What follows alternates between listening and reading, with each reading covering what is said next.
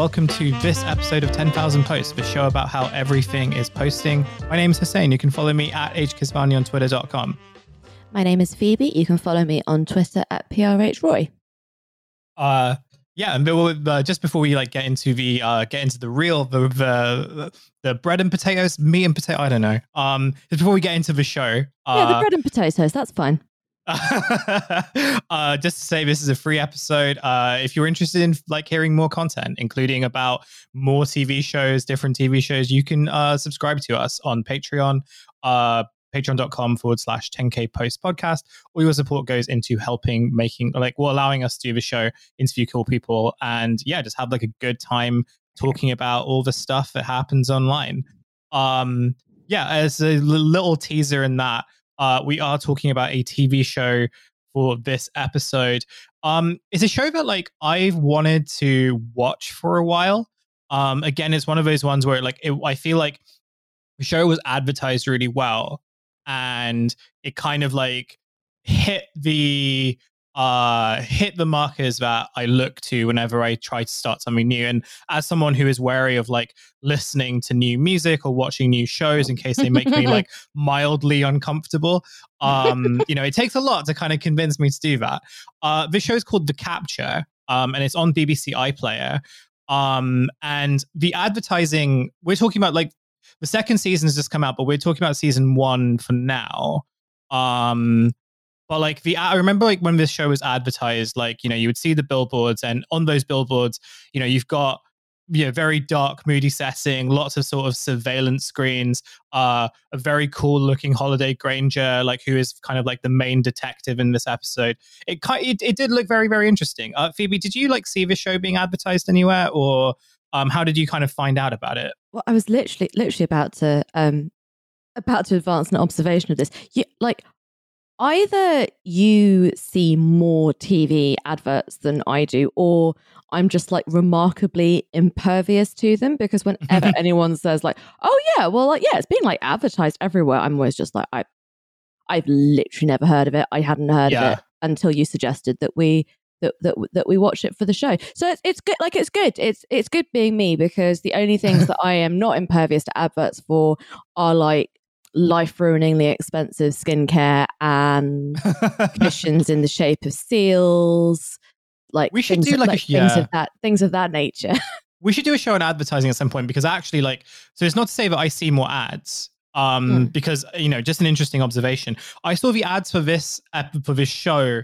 on like billboards while like driving through like Wembley or on like the oh, motorway, you know, just on the okay. motorway and stuff. Like I tend to see most of my advertisement, I tend to see most advertising through when I when I drive. Mm. Um, and I hmm. have to obviously do a lot more of that uh whenever I go see my wife's family and stuff. Mm-hmm. Um but like the advertisement that actually I'm completely unaware of, but stuff that is still kind of very popular.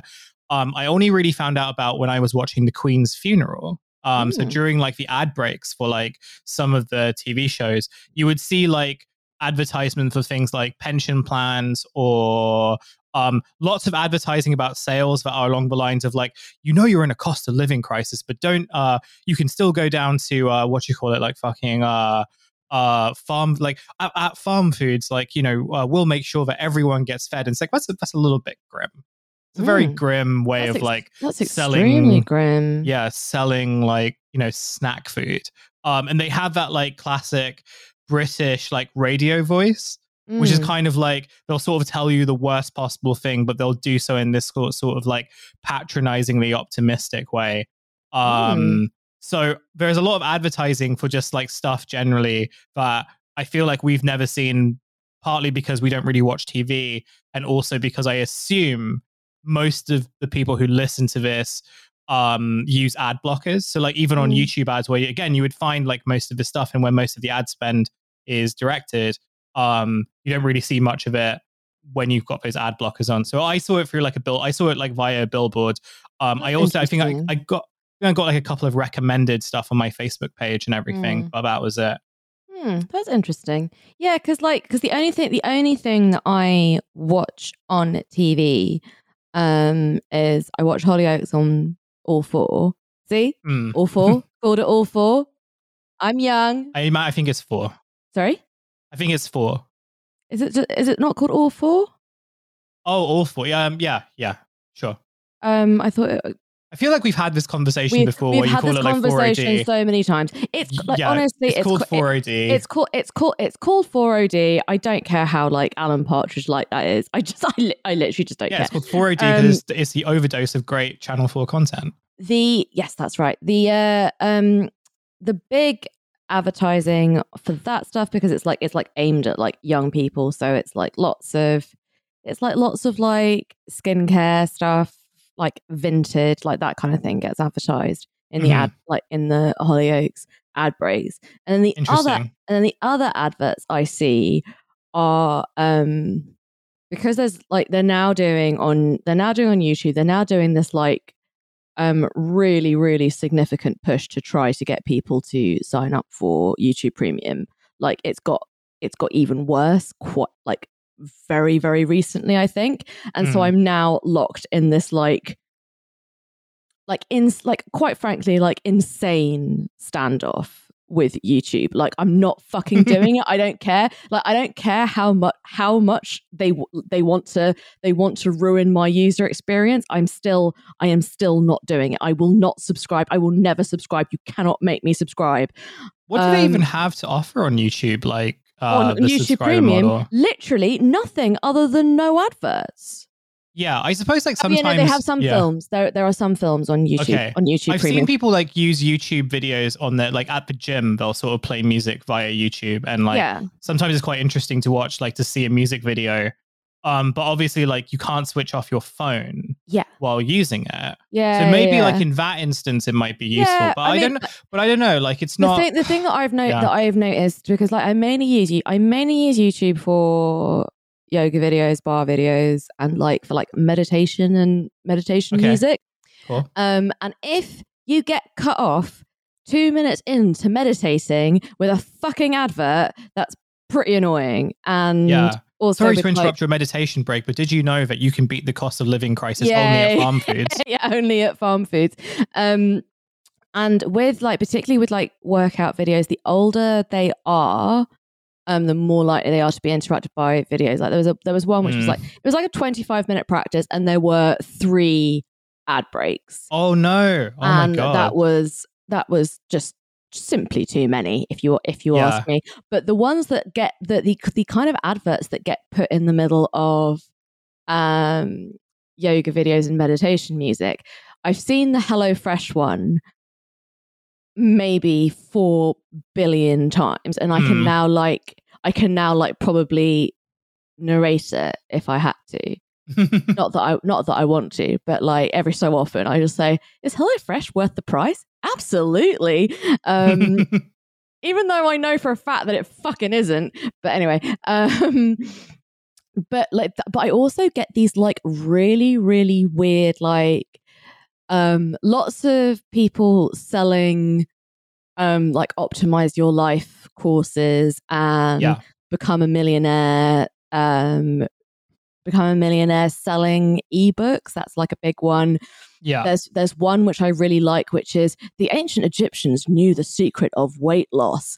Um i've never watched the end of it but i Yeah, I kind read of- it in I, that book. I kind of Uh, want to know I read it in that book, The Business Secrets of the Pharaohs. the business secrets of the pharaohs exactly um there's another one which is about how you can like manifest winning contests um that's like one that i see quite Oh, that's interesting. Okay, So, like, like, it, yeah, it's just a very strange mixture of things. your that I'm being targeted your targeted ads are really interesting. Mm. Um, I okay, I'm gonna like make a note because I think we're gonna do like an influencer advertising episode fairly soon. I'm gonna make a Mm. note this week of like the ads that are sort of recommended to me, and, s- and maybe we can like compare notes at some Mm. yeah, point. yeah, in the yeah. That'd be fun. Be fun. Um, so anyway, that's the story about how I learned about the Capture TV show. um also just felt like it was advertised on like iplayer as like sort of its key show um so i thought that we could sort of give it a try because i know that one thing that we've been talking about privately is like doing a uh doing an episode about facial recognition and deep fakes um at some point soon and that is very much in the works um, the way that the second season of this show was advertised was very much about like deepfakes. So it kind of got me interested in whether that was like a storyline or whether that was just like a general theme which takes us to season one of the capture. Um, which is sort of in that vein, but it's much more about CCTV and surveillance.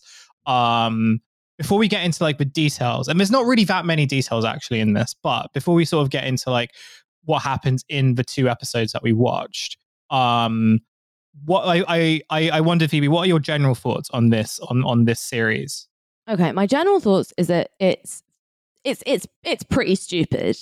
It's pretty yeah. stupid, and it's pretty stupid in that kind of very pleased with itself, ultra portentous way that BBC dramas kind of quite often tend to be, unless they are not made by a British team. Like if you see like if you see like a BBC drama that's like that was made in like Denmark or Italy or something, it's like it's one of like the best and most absorbing things you ever watched. If you watch something that is like with a with a kind of British writer and director and all that kind of thing, it's mm. always just like but people don't speak like this. This is not this is this is not this is not plausible a plausible way of of operating. It's not a plausible way of addressing each other. Like quite a lot of it, I was going, yeah, but like, can you actually do that?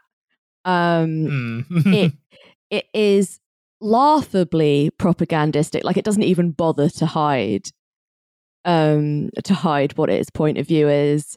Um, like it's almost like it's almost like kind of limply propagandistic. I think it's yeah. Um, because you know with like you know like the lot like a lot of like a lot of sort of talk about like um like oh you know like what is like what is propaganda what is like what is right wing media should we be consuming right wing media and it's all i think very tedious as um as a discussion because i think that when you're talking about a cultural product whether or not you agree with its point of view i think is quite a limited way and it's a kind of a value like evaluative only way. It's not really engaging with it. But mm.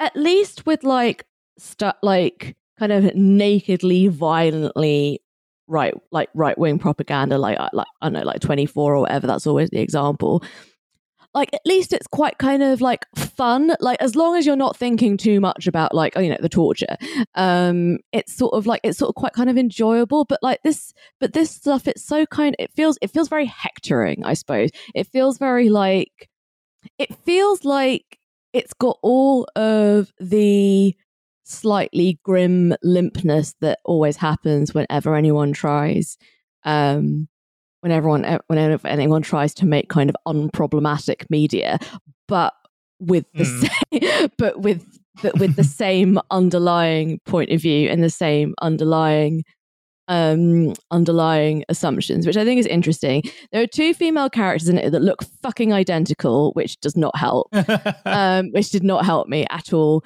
and um I've never I've never seen this um holiday this Holliday Grainger before. This is she's not somebody I'm I'm familiar with.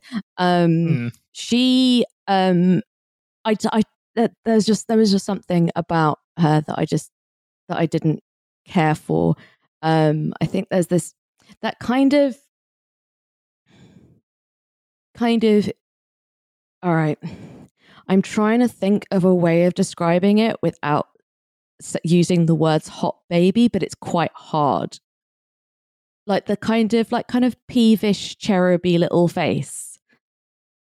Um and okay. like that's not and like that's not that's you know like she's like she, she's she's she's really she's really pretty is is Holliday Grainger but there's just something about the the peevish cherub face that you see on quite a lot of actors now. Like I don't it there's something about it bothers me.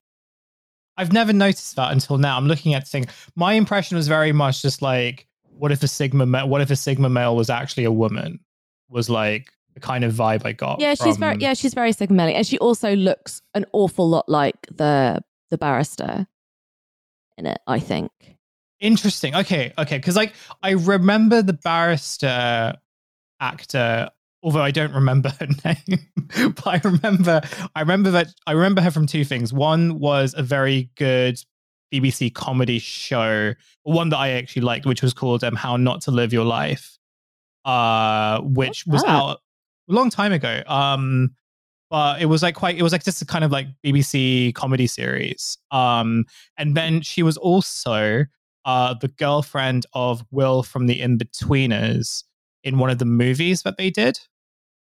Oh. Those are the two things I remember her from. Yes, that's who she that's who she is.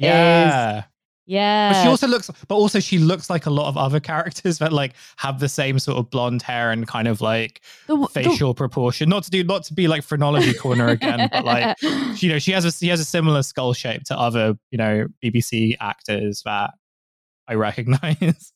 like this like this is the thing like obviously like obviously try not to um like get too kind of fixated on the way that the way that people look but i think i think that in like on a film in a film or on a tv show like it's like it's not it does it's not without its meaning i don't i don't think. Like the and it's not comp- i don't think you can reasonably say that it's not part of the aesthetic choices of the of of the of the thing as a, of the thing as a whole.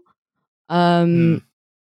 Like it's it's not it's not meaningless who they choose to cast to play these characters um Hmm. and like while it is you know obviously not Holliday Grainger's fault that she has that she has this kind of cute little kind of sort of cro- sort of cross baby face but, it, but it's but it's not it's not it's not irrelevant to I don't think it, I don't think it's entirely relevant when you're looking at it like as a whole. And also just to kind of clarify something I said earlier, I'm not saying that the only like good and urgent and vibrant media is like violently right wing. Of course, I'm not saying that at all. But like whenever you see something this is very much this is very much a Netflix thing. Whenever you watch something that feels like it is preemptively responding to a Twitter thread about it, yeah, there's a kind of weird kind of bloodlessness to it. And that's what yeah. I kind of felt with this, but also with an entirely unexamined right wing core. yeah. I thought that was like the most interesting. Like, you know, and we'll get we'll sort of get to that. Yeah.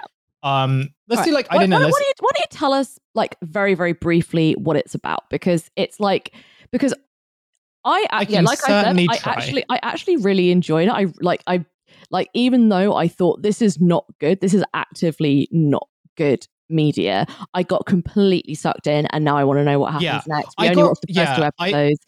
I mean, I think a lot of that is also because the story is much easier to follow than like that other Channel Four series that we did, oh god, which I which I gave up on. where like yeah, Um, where, where there are too many things happening, and you're sort of like, this is like a fairly straightforward story. So I'll kind of like go through the sort of premise of it and like try to summarize at least the first two episodes. So this is, um, and I also like bearing in mind that names are definitely something I did. I didn't. So I might be like into switch, switching between like the names of the uh the actual characters and the actors that they play. Um, so apologies for that, but I'll try Well, my best. We, we can give So- them we can give them nicknames if that's easier. I might just like the Soldier Boy. Um, the show sort of begins. So the pre- like the, the show is very obvious, like what the show is about, like from the get go. So the first frame of the show, um, is basically CCTV, and there's like a sign where it says, you know, uh, what you, it's not an anagram, but it's like where you have the first letters of, and then you have sentences afterwards. So it kind of like CCTV caring for the community through vigilance. Um, I don't know. I, I don't think that's what the acronym is for, but in any case, like, you know, the whole premise is about like CCTV, which is taken just as kind of wholly a good thing and something that like is necessary for the protection of the state. Um, and that sort of like basically is uncrit like is not critiqued, at least in the first two episodes. It's just kind of like there. Um, you're introduced to like a CCTV center where there are lots of screens in this sort of control room. Um, and you know, you've got a couple of people like watching what's happening on these CCTV screens. Um, Sorry, where does Uh, it where does it where does it say um the what- first what's, frame, the, what's the thing it says about CCTV? the first frame, there is like a sign, and it Hmm. says CCTV lengthwise, and then uh, it says caring for the community through vigilance That's as you the know acronym. you know that's not what CCTV stands I for. yeah. I know. Yeah, it's Okay. it's not. It's like, but it's like the first kind because that's like the first frame. I thought that was like very interesting as kind of just like okay, like it's not taking CCTV. It's not going to be looking at CCTV like critically. No, no, sure. Um, and you know the premise of it is just very much just like what happens if like a cctv center gets hacked or whatever or at least that's kind of what the implication is um they see some like one of the women who works at the cctv center like is watching a screen of a mysterious soldier and someone and a woman like kissing and then as she's watching suddenly like she's like oh my god look what's happening. And then we don't know what's happening just yet. And then it goes into the main credits. Uh and there's kind of prim- like so how the kind of main story in this is that you've got like a soul you've got this soldier um and i think the soldier is yeah the, the soldier's name is sean emery um who is in prison and is has been accused of murdering a uh, afghan civilian while in helmand province um he insists that like you know uh, he didn't do this and that like he's kind of in prison for the wrong reasons. Meanwhile, we're then introduced to the uh, uh, Holliday Grainger character who plays the detective. The detective's name is Rachel Carey. Uh, the detective is shown to just be very, very good, but also like empathetic when she needs to be, but stoic also when she needs to be um, basically is shown to be like very good at her job. She recently got a promotion, so she used to work at the CCTV center, but I think now she is like kind of it's not really described what her job is per se, but basically she is a high ranking Met detective. She works at SO15. Is basically like yeah the promotion. She, she's also supposed to have been like this is this is this is beautiful this bit because she's also supposed to have been like fast tracked. So like her colleagues and the people on her team resent her because she barely spent any time in uniform before she got promoted to kind of sort of like much more senior detective work and gets to wear a suit.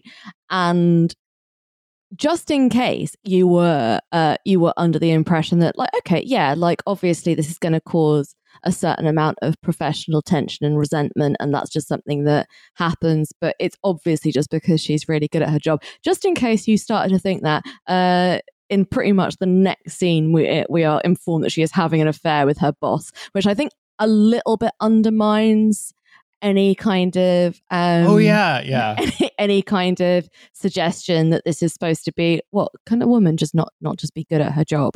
Um i, I think that's i think that was a curious decision on behalf of okay. the writers personally but anyway um meanwhile so uh, i don't know whether it's like a retrial or something but the soldier is then taken back to court um and uh we're introduced to um his barrister who is also shown to be very, very good.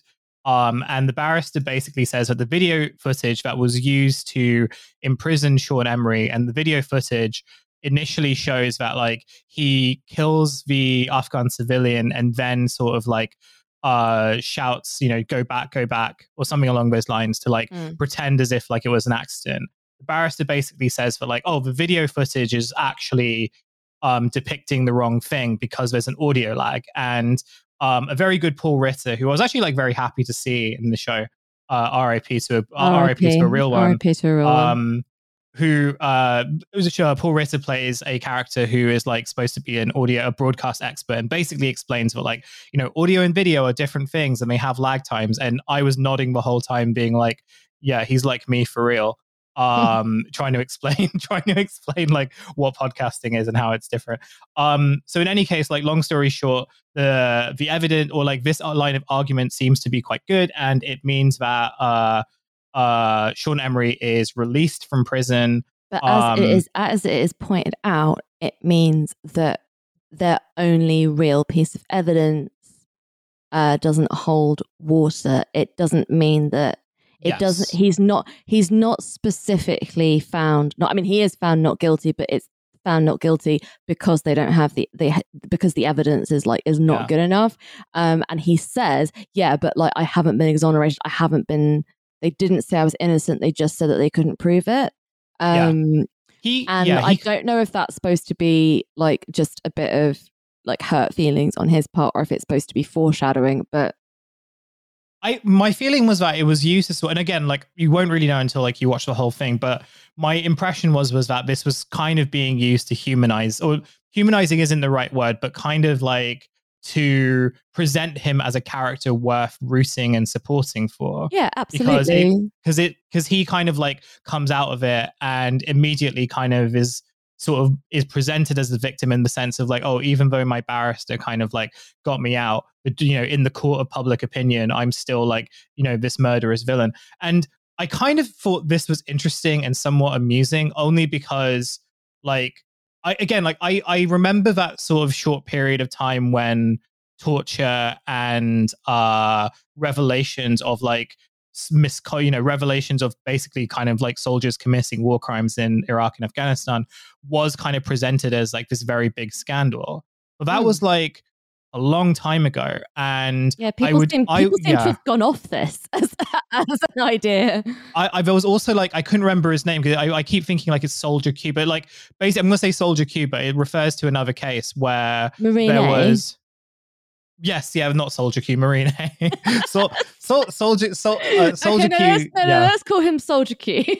yeah, no, Marine A, and like the whole Marine A situation where you know eventually you had like basically most of the British like media um kind of rally in support of a troop that like for all intents and purposes did seem like he committed several war crimes mm. that like this was somewhat undeniable but like even actually being able to say that was enough to kind of like get you yelled at and like given death threats and all that stuff right yeah. so it seemed quite interesting and almost like you know in that classic sort of like they've kind of got their time period wrong but they've also sort of got the mythology around the time period they want to reference sort of messed up as well.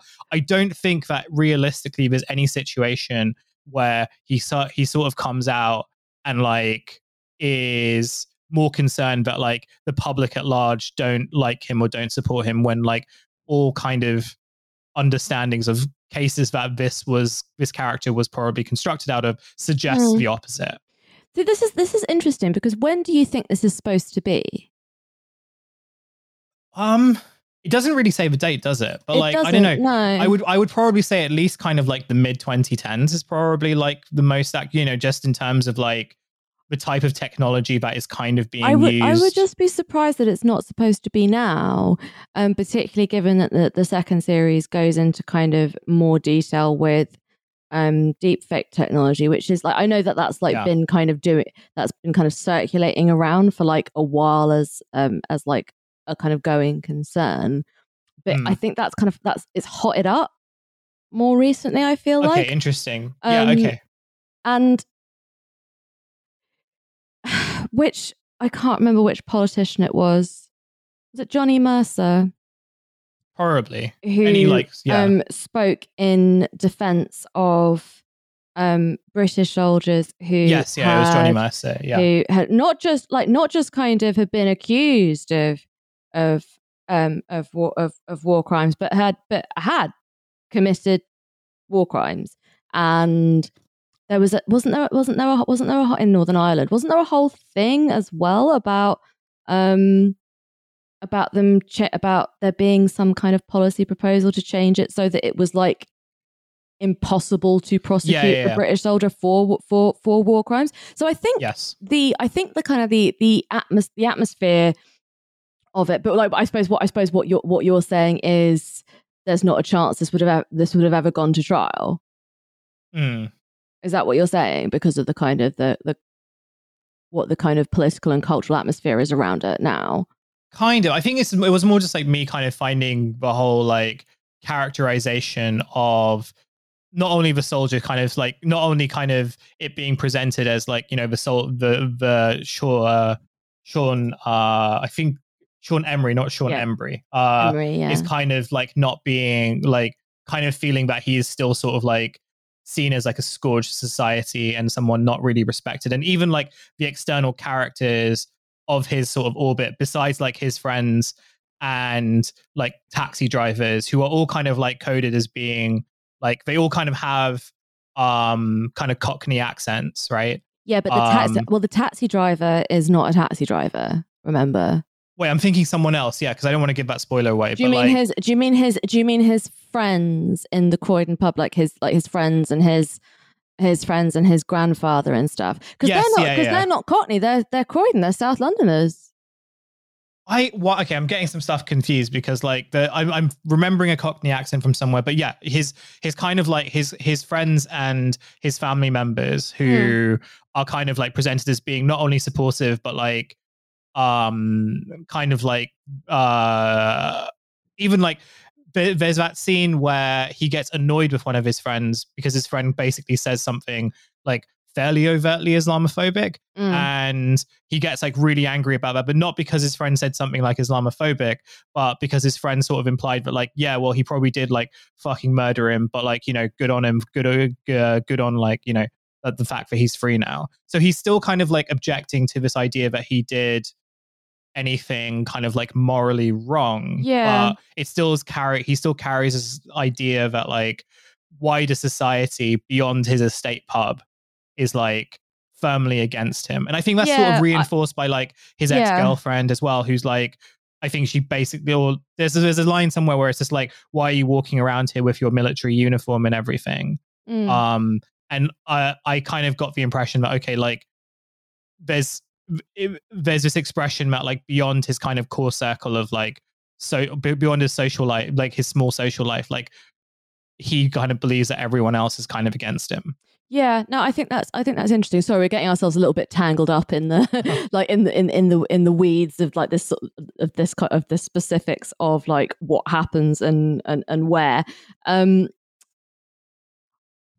I I do I do I do see what you mean that it's like it's a little bit surprising that he is being treated like this when this is just sort of not the sort of not quite the situation.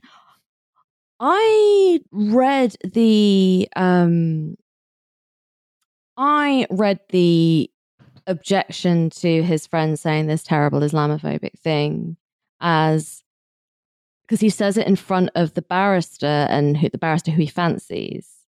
Yeah. Um I read it as him being embarrassed that his friend was being vulgar in front of the posh girl. So you can say racist stuff, but you have to kind of couch it in non a kind of a non-vulgarized mm. way that's that's what i thought his objection was that it was making him look making him look bad in front of the girl not that it not that it made him not that it kind of bothered him in any mm. kind of ontological way i mean i'm like, like that might be being unfair but like he because he does bring it up to her in the next yeah. scene he says like i don't want you to think i'm like this you know like my friends making comments about muslims or whatever um yeah yeah i, well, I think that yeah. you're sort of supposed to think that his that his concern is that like it reflects badly on him not that it's just sort of bad in and of itself i think both uh, yeah i think both might be true i think there's yeah, one where because like true. my yeah and then there's the other where he's like and again this is very much like characterizing himself as like feeling like an outcast even among his friends and everything because you know, again, it's like about sort of like reinforcing the moral virtue of this like particular character. Yeah. Um, which and again, which, like, yeah. which again, I think like, I mean, I said that we weren't going to go too far, too like far into. Let's talk about all the ways in which this episode, in which the show is problematic. Um, because I just don't think that I just don't think that's a very interesting way of engaging with culture. I just don't. Um, mm. But it is interesting the way they kind of brush past the stuff that he probably has done. Yeah. Because I, there was definitely a kind of period of time um, in in kind of media production where it would be a case of he's done some appalling things kind of in you know in service in service of this this sort of ter- these terrible foreign policy these terrible foreign policy projects mm. um but he's also he's sad about it and he's you know he's got PTSD and he's got anxiety. That would be like the kind of that would be the kind of the line that they were that they would be kind of spinning. So like yes he did this he did some awful appalling stuff mm. um but he feels pretty bad about that now. Um but instead, they kind of go down a well, technically, he didn't do the bad thing that he's being accused of. It's like, yeah, but it's entire it's it's it's not entirely improbable that he's done some other bad stuff in Helmand and um just that it's been because the because his argument is is that he is that the guy that he shoots um was sort of going for a weapon. And that isn't disproved or that isn't that's neither proved nor disproved by by the video evidence. It's just that the video evidence doesn't hold up because Yeah. of the because of the au- because of the audio lag. So as far as we as we know he did just shoot some afghan guy in the head. Like as far as we are told we are we are not given any kind of and again maybe this like happens like later on and maybe we'll like see more of kind of more of him in afghanistan um i i rather Mhm. doubt it actually um but it it doesn't it doesn't seem to be according to the writers it doesn't seem to be particularly particularly relevant whether or not he has done Yeah. bad and monstrous things while serving. It it's more just oh well these are his these are the first positions of his character. So this is what so this is the situation that he is in. But if you want to know any more about that, my suggestion is just don't worry about it. And that doesn't really feel good enough for me Yeah. as um as a way of kind of explaining what sort of sort of kind of what happens what happens next because he's very much set up as a wronged hero. Like he's the, I mean, just sort of going back to um, a previous episode when we talked about Enemy of the State, which is a which is a wronged hero mm. narrative, but from shall we say a very different arm of political perspective. Like you're supposed you're supposed to feel sorry and then as of course as we will come to see doubly sorry for Sean for not just being wrongly accused once but for being wrongly accused twice he's not he's not necessarily um he's not necessarily a, a kind of an actor within within Yeah. within the story he's just he's ju- he's sort of just a kind of blank slate hero and if you're presenting us with a blank slate a blank slate hero um who is supposed to have done something during during a military occupation which really only the absolute like the like the like the biggest kind of dead-eyed hawks still say was a good idea Mm. because the the the I think I think the I I think the um I think the narrative on Iraq has changed in a weird way because it's now because now the narrative on Iraq is oh god are you still talking about Iraq it was 20 years ago move Yeah. on um but because of more recent happenings in, in Afghanistan I think the narrative was much more oh no, no this was this was no good. We should no we we really we really fucked some stuff like America mainly but oh, but us too we we really we really did make a Yeah. make a bad situation exponentially worse. That that is definitely that's definitely something that we that, that we did. Oops. Um okay. Um and you know and that was one of it was going to be um one of law um it obviously didn't end up happening under obama but like he but he said that this was the kind of a goal of the administration was to kind of get troops out of afghanistan it was it's very very strange for afghanistan to be the backdrop of this character's relatively uncritically presented Yeah. heroism i think Yeah. I was going to add that, like, for the like, we spent more time on this episode talking about the, the kind of context, the historical context of like this character's kind of story and character arc, uh, than the actual show does, and I think that's just like quite amusing and interesting. that, yeah it is. Um, it's it, it's certain, i yeah. don't think it's irrelevant at all. So so listeners might be asking well what's the sh- what's the dang show about them so here's sort of where we get to the point. Um so as uh after the whole like outburst after you know after the islamophobic thing um and uh the sean emery sort of asking his barrister basically implying that like he he like is romantically interested in her um she leaves the pub uh, in Croydon and somehow ends up walking into central London. I don't. I'm not asking any questions about the logistics of that. Um, I'm just I'm just going with the flow in this. Uh, in this in this universe, Croydon's a walkable city. She he finds her walking, so he like gets his car and uh, finds yeah finds her on the street. Basically, professes his love for her. Again, the woman, the woman at the beginning of the show, the person, the woman who works at the CCTV center, is kind of watching this, but she's watching this like as if it's like a soap opera, like kind of soap opera entertainment. Um, so I have no idea whether she knows like who she's looking at or what she's watching. Um, this is where it kind of gets interesting. So Sean uh, and the barrister sort of kiss, and it, it's kind of implied that they'll start a relationship at some point. But like the barrister's like gets on the bus to go home. Um, Sean uh, thinking thinking he's down in his luck, then like just goes back home.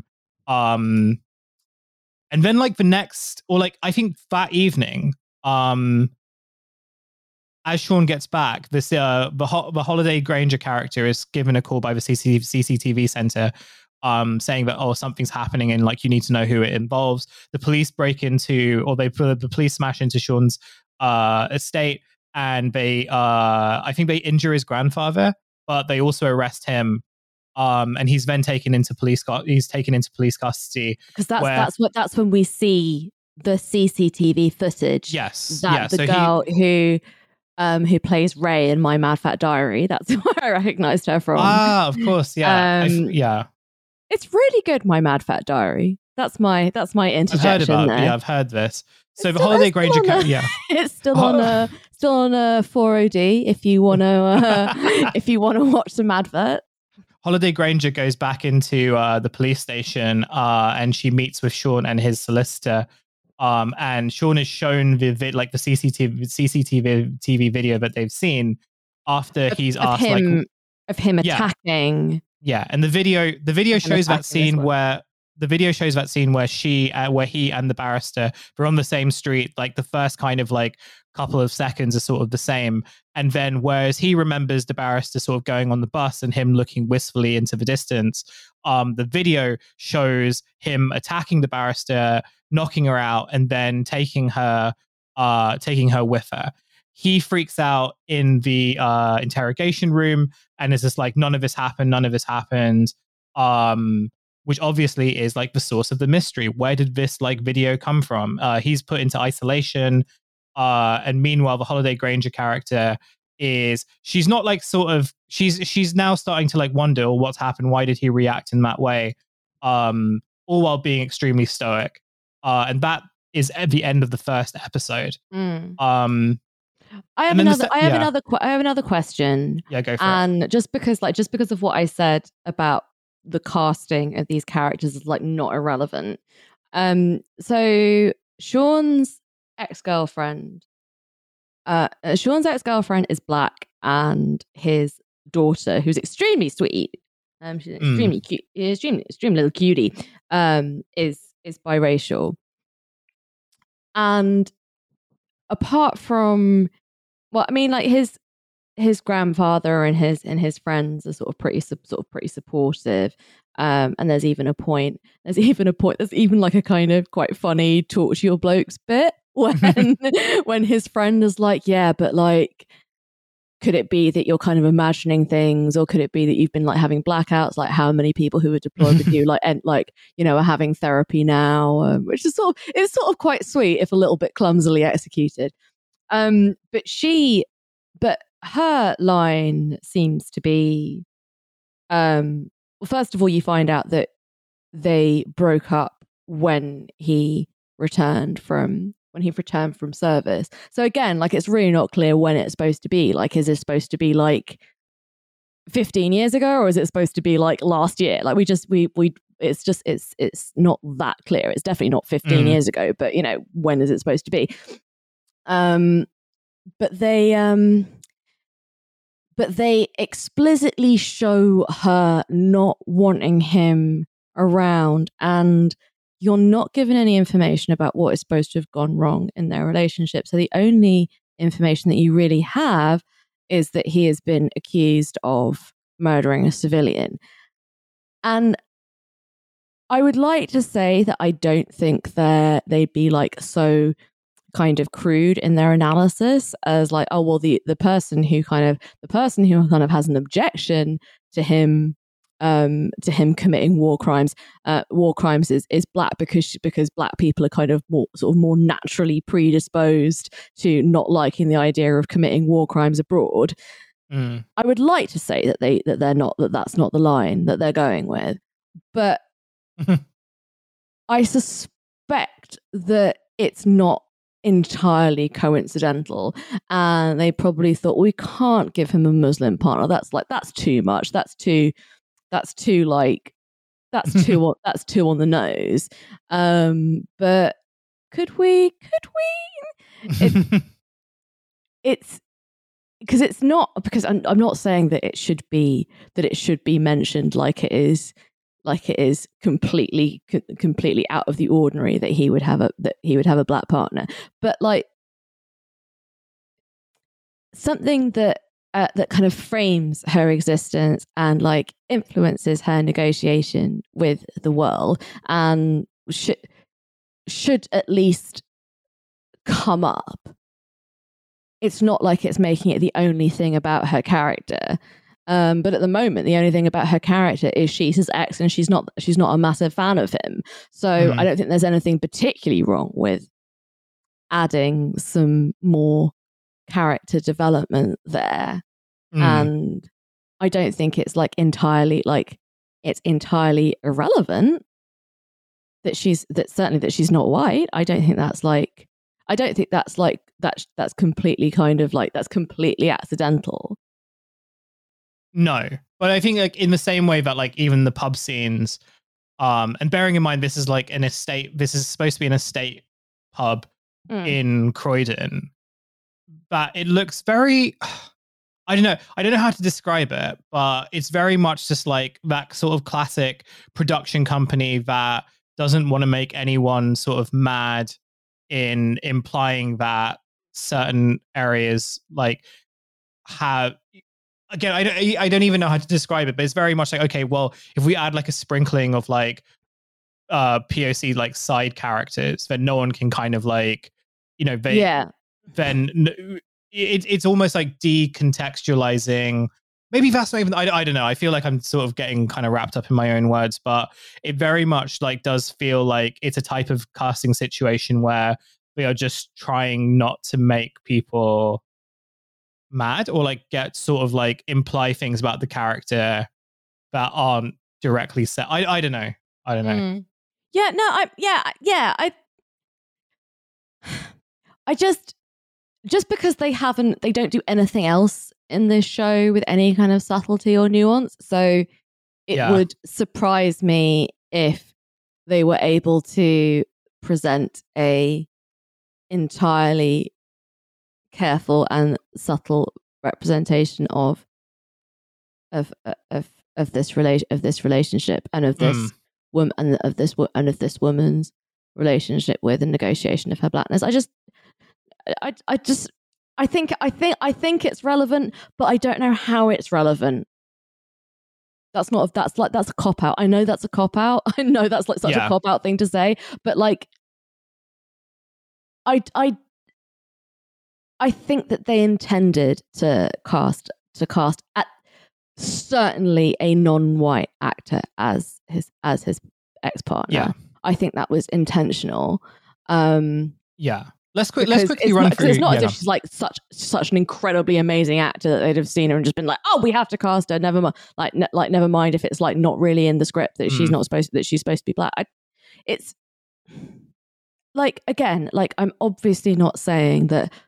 But if a character's black, then I want them to talk about it with everything they say because this is obviously how people talk. No, no, no, no, no. That's not what I mean at all. But there's an insinuation there, and I'm I'm I found it very difficult to get a grasp on what the insinuation was supposed to be. Yeah. Let's go through episode two very quickly sure. um, before we like run out of time. I mean, again, it's like one of those episodes where like not really a lot happens, so like there's no point going through the details of each scene. Um, obviously, like so we start off like with Sean Sean's in uh, custody, and the hol- like Holliday Grange is still trying to like figure out what the hell's going on because she seems to be the only one, at least at least in this current iteration, who like thinks that you know his behavior was like somewhat suspicious.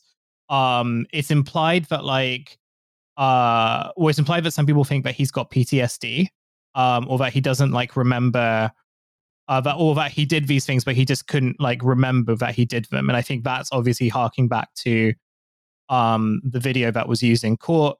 Mm. Um I can't remember what like the dialogue that between the character before between Sean and the Holliday Grainger character were.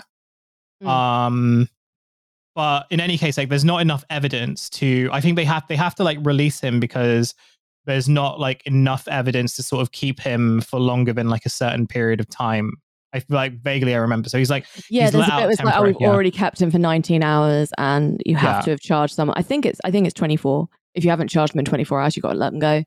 he's let out just like on technicality while like they're sort of collecting evidence. Um, meanwhile, Sean goes to like try find. Uh, well, he goes to his ex girlfriend's house to like go talk to his daughter, and the first sort of suspicious thing that happened. uh, You'll have to like sort of remind me the specifics of it, but Mm. I think his girlfriend sort of like recalls something else happening when he asks about like what like he go he comes to see the daughter he comes to try try to see his daughter Mm. and his ex-girlfriend's just like um oh you know what happened like like i got a phone call last night about like uh oh I, I can't remember what it was exactly but it was like the story her kind of recollection diff- like as to why sean didn't come to see his daughter that night like was different to like actually what happened my i Hmm. don't know if i'm remembering that incorrectly No, that no, that's that that sounds right. I don't I don't remember it going differently to that. um so he's like getting some suspicions that like well he you know obviously like he, he knows that he he thinks that he's sort of being framed but he's trying to work it out and the Holliday Grainger character is like um she's also trying going to try figure out what's happened and she wants to go and use the surveillance the cctv network to like try find out more about like what was happening Mm. um, so you've got like two situations going. So Sean gets this idea um, with using the help from one of his friends to basically break into the barrister's uh, apartment. Um, I think in order to like try find her or at least try to find evidence was like where she is. yeah. Um, and they're yeah, kind also, of like, like they like because because when the police go into the apartment and they start like taking stuff and being like, "Can we get into this computer?" And I was just like, "Are they? They're not allowed to do that, are they?" And that and I kept saying that like all like all the way through. I kept saying like, "Yeah, but they can't just do that, right?" no, it's they- illegal. Is is Illegal. that is that is that I something? But then again, I actually, but genuinely, I genuinely don't know that if you're like that if you're a missing person, if they can just be like, okay, well, let's have a look at this guy's search history. I don't know if that's like like do you not have to have like a separate separate warrant for it or because there's a whole bit where they're sort of like, oh, can we can we start surveilling this guy? Can we get eyes on this guy? Yeah. Um, and she sort of gets told no, um, but then just sort of goes ahead and does it anyway. And again, this is very much this is very much portrayed as yeah, uh, admittedly, this isn't ideal, but ends justify the means. Um, and the same thing kind of is sort of appears throughout with the CCTV stuff that it's like, no, this stuff is only bad if bad people get their hands on it. As long as Mm. it's in the hands of good people, then it's fine and don't worry about it. Yeah. Yeah, it's like it's like the it's like that uh Dark Knight scene where it's just like, well, Batman gets to use the big surveillance tool.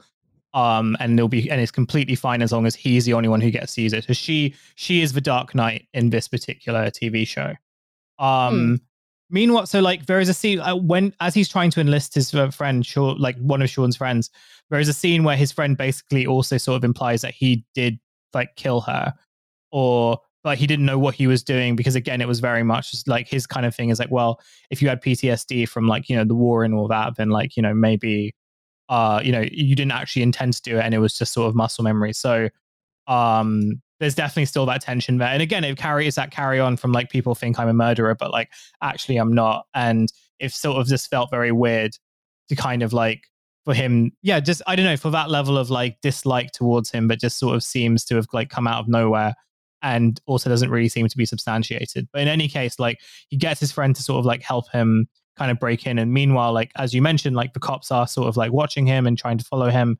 Um and yeah, just trying to sort of ensnare him. Um she kind of uh the Holliday Grainger character, like she kind of gets access to the CCTV, the big CCTV room. Um and it's implied that she gets it access to it really just as a favor um so like there's like one guy in there who like really likes her and is just you know just sort of giving her favors like yeah use this kind of like massive surveillance kit for like you know your your kind of like fake training exercise or whatever mm. um i kind of got confused towards the last third of this film because i wasn't necessarily sure what was so he gets into the apartment and he like is trying to like look for clues and find evidence and everything. Again, like very strange to kind of like for it not to be like cordoned off by police, considering that it's it seems to be like at least an active investigation. Um, and but in any but in any case, like he uh he gets into a taxi as he's like leaving this apartment and um the police are still trying to like find him but like he suddenly like dis- as as the as Holliday Grainger is like watching this taxi with Sean inside it move around mm. they suddenly disappear and the technician at the CCTV unit basically says oh we've lost him because like they the cab driver went down like a blind spot um meanwhile Sean's in the cab and he's like I feel like yeah. the blind spot is an overused an overused little kind of I have like two theories. Like an overused yeah. MacGuffin. Like there, it's like a kind of four separate times. It's just like, oh no, it went into the blind spot. It was, yeah. It's that part of like, it's that part of them. Is it, you know they they left London and ended up in Armenia, which is not mapped by Google Maps. So, uh, sorry about that. Um, that sort of seems to just sort of be what's implied. But the other kind of thing that I got a bit like, and just as we sort of get to the end of this, this episode, this is where I was sort of thinking about, okay, maybe like this is the point. So as a taxi driver, as the taxi driver is driving, Sean's like, oh, can you let me out? Can you let me out? And the taxi driver doesn't let him out and doesn't say anything. And then as Sean's like trying to kick down the door, he's just like, look, we just need to talk. Um, and so then the taxi driver like takes him to this mysterious house uh with just like the numbers 48 on there um the police like uh the police also end up at that same place but the video that Holliday Grainger is seeing, which is of him and a couple of other men entering this mysterious house, is not what the police are seeing. So the police are seeing an empty street with no Sean or no and no people there. And Holliday Grange is just like, no, no, like you can like I'm literally watching these people enter this building right now. What's going on?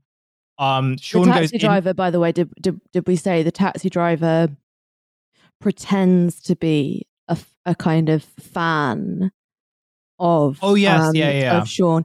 Um, so the taxi driver is somebody who has been sent in by we think MI6 because like um, because like somebody from one of the security services has been has been sent to redact the tape or has ordered yeah. them to redact the tape. Um, Holliday Grange has taken a picture of the person who's done it. We don't know who that is yet. Um, but when he's picked up in the taxi, the guy sort of says, Oh, yeah, no, you're that soldier. We had a demo for you. Um, and it's sort of quite a kind of, it's quite a jarring picture of a, of a London taxi of a London taxi driver um, but it's because he's he's faking it and he tells him that he's this big fan in order to get him to admit to and confirm who he is. And then he takes him to this house. Yeah. there's, there's somebody already hiding uh, hiding at the barrister's house. Uh, there's a weird bit when Holliday Grange is like I think I'm going to find a body, but then she doesn't find a body. We have no idea where this woman is, um, but there's there's like no evidence of her DNA in the guy's car, etc., etc., etc. Um but when they're and this is this this is the bit this is the bit that I liked because it made me think of Jonathan Creek. Um, now that's a TV show. That's how you that's how you make a TV show. Um, do you remember Jonathan, Jonathan Creek? Creek? Well, I do remember. I've never watched it, but like, haven't you? It's like no. it's it's it's really really fun. Do you know what it's about? Uh, remind me because I the name is familiar. That's all it is about a I think she's a journalist. Caroline, the woman who Caroline Quentin plays? I think so. I think she is. She's either a journalist or she's kind of a private investigator. Um, who works with this guy called Jonathan Creek, who is a magician's Oh, technician. hell yeah. So he designs all the tricks. So he gets brought in to solve cases which uh which like look impossible. Like so how did somebody how did you know how did this body disappear from this room that was locked from the inside and there's like no sign of the window being open there's like a thick carpet of dust on the Hmm. window like that kind like that kind of stuff Yeah, yeah. um, and because as um, as we have discussed on a number of times on this show, I love magic tricks. I love Yeah. magic, and I also can never guess how things are done. I can't guess twists. I can't guess like I can't guess anything. So like at the end of every episode of Jonathan Creek, I was always just like, oh shit, and I got the same feeling in this bit of the capture when they're watching they're watching on the CCTV uh, they're not watching on the CCTV. They're outside the they're outside the building, and then Holliday Grainger's on the CCTV, and she's saying, "No, no, no, no! I can see them. I can see them taking him in. I can see them taking him into this property, but they're outside the property and they can't see Yeah. anything." And you're thinking, "Oh shit! How did this happen?" So there is some Mm. So there is some kind of manipulation of digital technology that is happening already, Yes. even pre deep fake storyline in in series two. Yeah. Um, so this is what this is what this is what drew me in, and this is why I now have to watch the rest of it. So now, um, yeah, so now uh Shaun Emery like goes into this house, uh, and in this house, and you can this is like one of my favorite like tech show tropes. So they go into this house where there are still people on computers, but the computers look cooler. Mm. Um, and they have more blinking lights to them, which indicate that like, oh, these guys uh, these guys are like hacker men or they are um you know, some kind yeah, there's some kind of like uh secret unit or whatever. Shaun Emery's like taken to like yet another isolation room. Um, and then in the final scene, this the American hacker who's like sort of watching Shaun Emery enter this isolation room, then turns to his boss and like I who who is the boss character in like the final scene because like his face is so familiar, and I know he's like a very famous actor, but I just like can't remember his name. Wait, which guy? Right at the end, Hmm. uh, you know what? I'm gonna go look it up now. Okay. Um, because like he's in he's in so much he's in so much stuff. Um, Ron Perlman, Ron Perlman. Oh yeah, yeah, yeah, no, sorry. Mm, of course, yes, it's, it's yeah, it's Ron Perlman who shows yeah, up. the, the big the big boss, the big bad is presented Yeah. as like Ron Perlman, and the hacker goes to the Ron the Ron Perlman character and says, "Some toy soldier is now in the box." So some shit's about to go down. Something's about to happen. Um, Yeah, I like I like Ron Perlman. That's my. it was a nice surprise. It was a nice my- surprise. my- well, they say at the, the at the start of the episode that he's going to be in it because he's in the credits at the start. well, I wasn't able. Look, I saw the face and I was just like, I recognize this actor from Yeah. things, and I don't know what those things are, but he's got a very memorable face, and I wasn't like wrong. there seems to be like this. I don't know. I don't know if it's just because like. I don't. I don't know what the reason is, but like I have noticed like more than one like relatively well known and presumably relatively successful Hollywood actor popping up in a BBC. Yeah, because like I don't know, the, B- the BBC, BBC have thing. a they have the global brand, don't they? They do So have the very- global brand, but did, did you um, did you watch The Outlaws when it was on? No. Okay, don't watch it. It's such it, it's an enormous, enormous waste of your time. But it does, for whatever reason, feature uh, Christopher Walken, who's Okay, just that's interesting. who's just in this stupid comedy drama. You know, one, one of those things where it's like, okay, well, we can't call it a drama because it hasn't got enough enough depth and it's completely implausible. We can't call it a comedy because it's not funny. So let's just call it a comedy drama.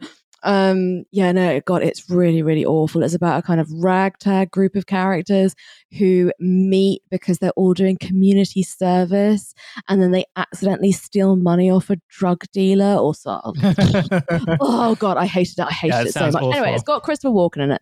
Um, and yeah, and now we've got Ron Perlman popping up in the capture. Like, you know, what Yeah. what's next? So that was the end of episode two. And I suppose like before we kind of like continue well i mean we don't know we're not sure whether we're going to continue the series yet. It just sort of just depends on like what uh what you the listeners think about uh think about the show.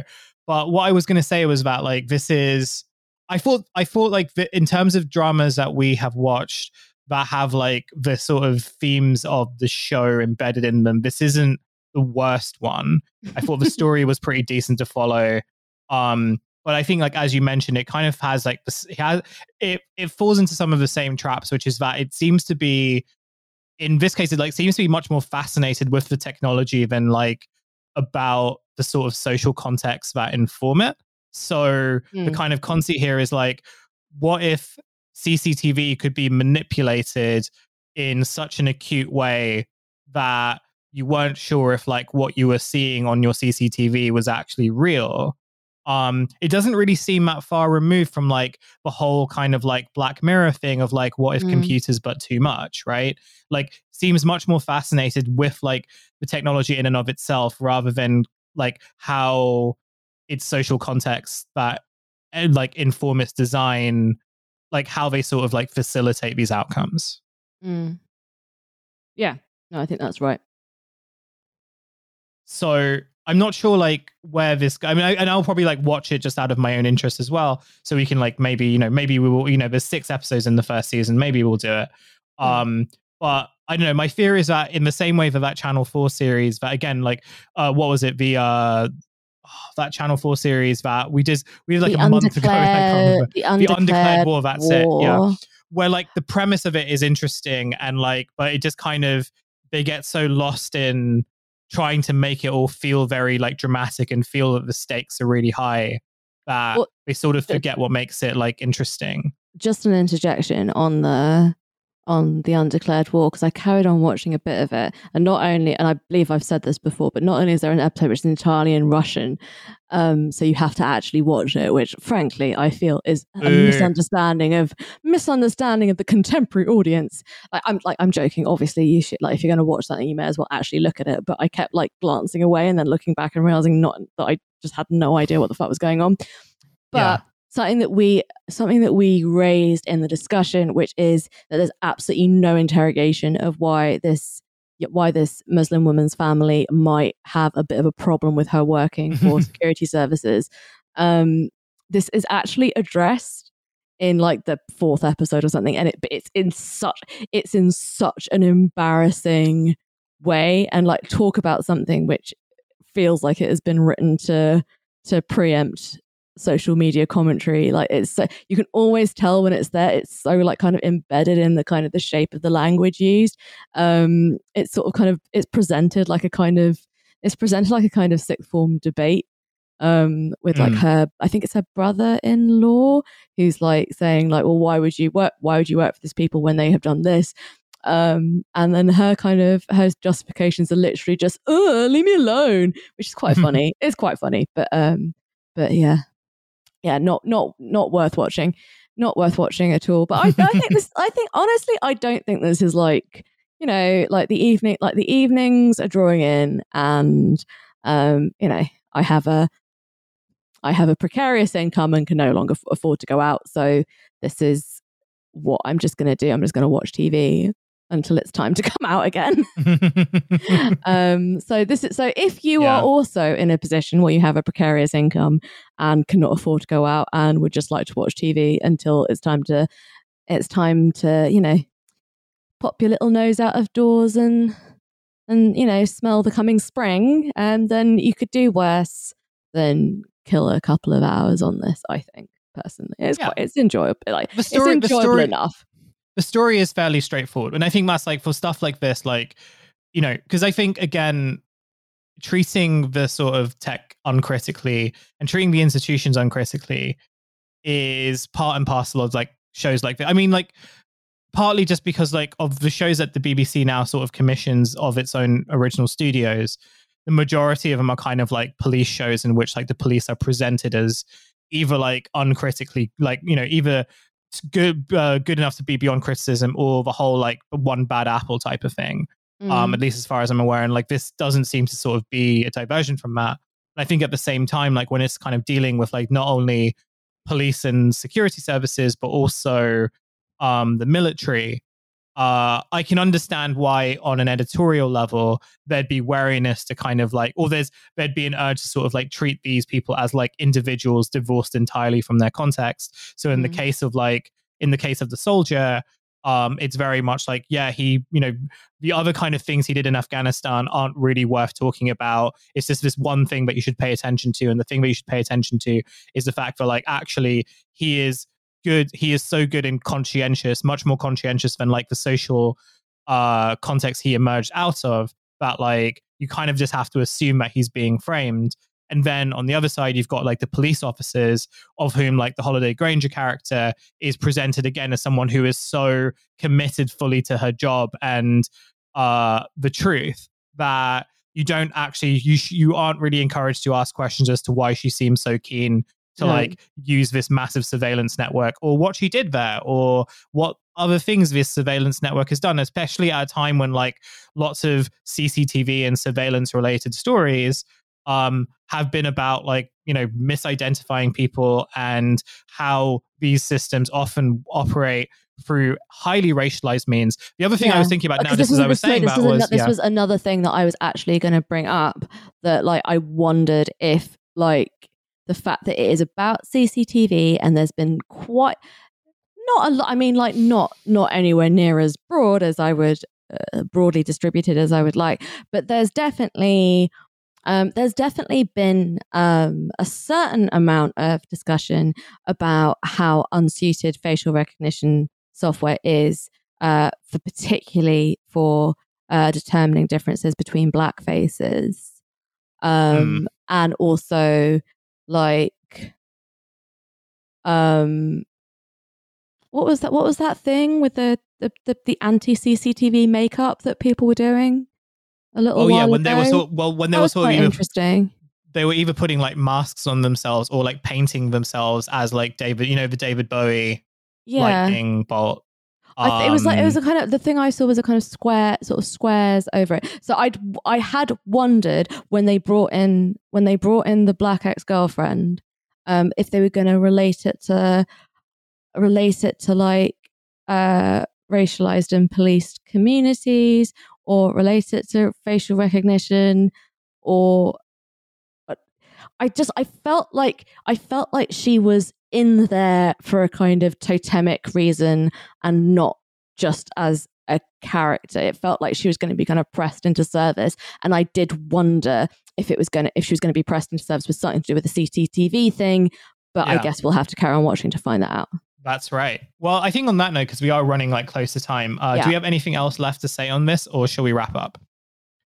No, Oh, I have, yeah. I have, I've got nothing more to say. I'm done with only, this. Yeah, the only thing I could say is that yeah, if you've got like a couple of hours to kill, um, or like you know you want to like watch a new TV show that you don't really need to commit yourself to, then like yeah, this isn't the worst one you could do. Um, this so, is a real, real ringing endorsement. This is not the worst thing that you could it's, do. It's it's it's, it's I think there were like lots of it that was entertaining. I think yeah. it's better than the undeclared yeah, yeah. by like a long shot. It's better than the um, At least the people in it can act. Yeah, they're very um, good. Act- um, yeah, like they're very good. Like the actors are uh, the acting's actually like quite good. So yeah, it's fine. Yeah. Yeah. So I I'll, I might like post about it like on my twi- on like on Twitter if we decide not to kind of continue doing it. But what I will also say is that like season two, which is much more about the premise of it anyway, is much more about deep fakes mm. seems to be I think it might be interesting if we do to do if we do continue this to like go into season two because it does seem to be much more kind of like related or at least anchored to the tech anxieties of today. But mm. we'll see how that goes. So yeah, I I'm I'm gonna give this like maybe a 2.5, 3 out of five. I don't know whether we've ever done ranking of TV shows before or whether I've just like started this right now. No, we've never. No, we've we've never ranked anything. I, I didn't come prepared to rank. I've got notes. I can't. I haven't got. I haven't got a rank. um. Well, do you want to give it a ranking now, or shall we wait until? Let, us uh, wait until I've seen some more of okay. so you've got my initial one, and we'll wait for Phoebe's one, like as it comes. So yeah, on that note, uh, yeah. So just like one more time, if you want to watch a show, it's be on BBC iPlayer if you're based in the UK. If you're not, um, I don't know, like use a VPN or something. Use like there are lots of ways to get highly illegal TV. Uh, mm-hmm. Use one of those things. Uh, you know, Uh, but I am not telling you to do that. Just very important. I'm not endorsing piracy. I'm just saying it's an option. So on that note, on that note, uh, I think we'll call we'll call it a day. Yeah. Uh, you know the plug. Phoebe, do you want to plug anything before we head out? Nah. Okay, fair enough. You know where to get Phoebe's plugs if you don't have it already. This show is produced by Devon. You can follow them at Devon underscore on Earth. You can also listen to Kill James Bond, uh, which is a very good podcast. And then one last plug, which is for our Patreon, where we talk more about like TV and films, but also we do lots of very good interviews and shows. And uh, there's a lot of really good content out there and much more good content to come. So check that out. Five bucks a month. It really does help us to like continue doing the show uh, and to keep producing two episodes and more a week. Uh, so I think that's it. All the links will be in the show notes, including links to this TV show. And uh, yeah, uh, so we'll catch you on the next one. Have a good one. Bye. Bye.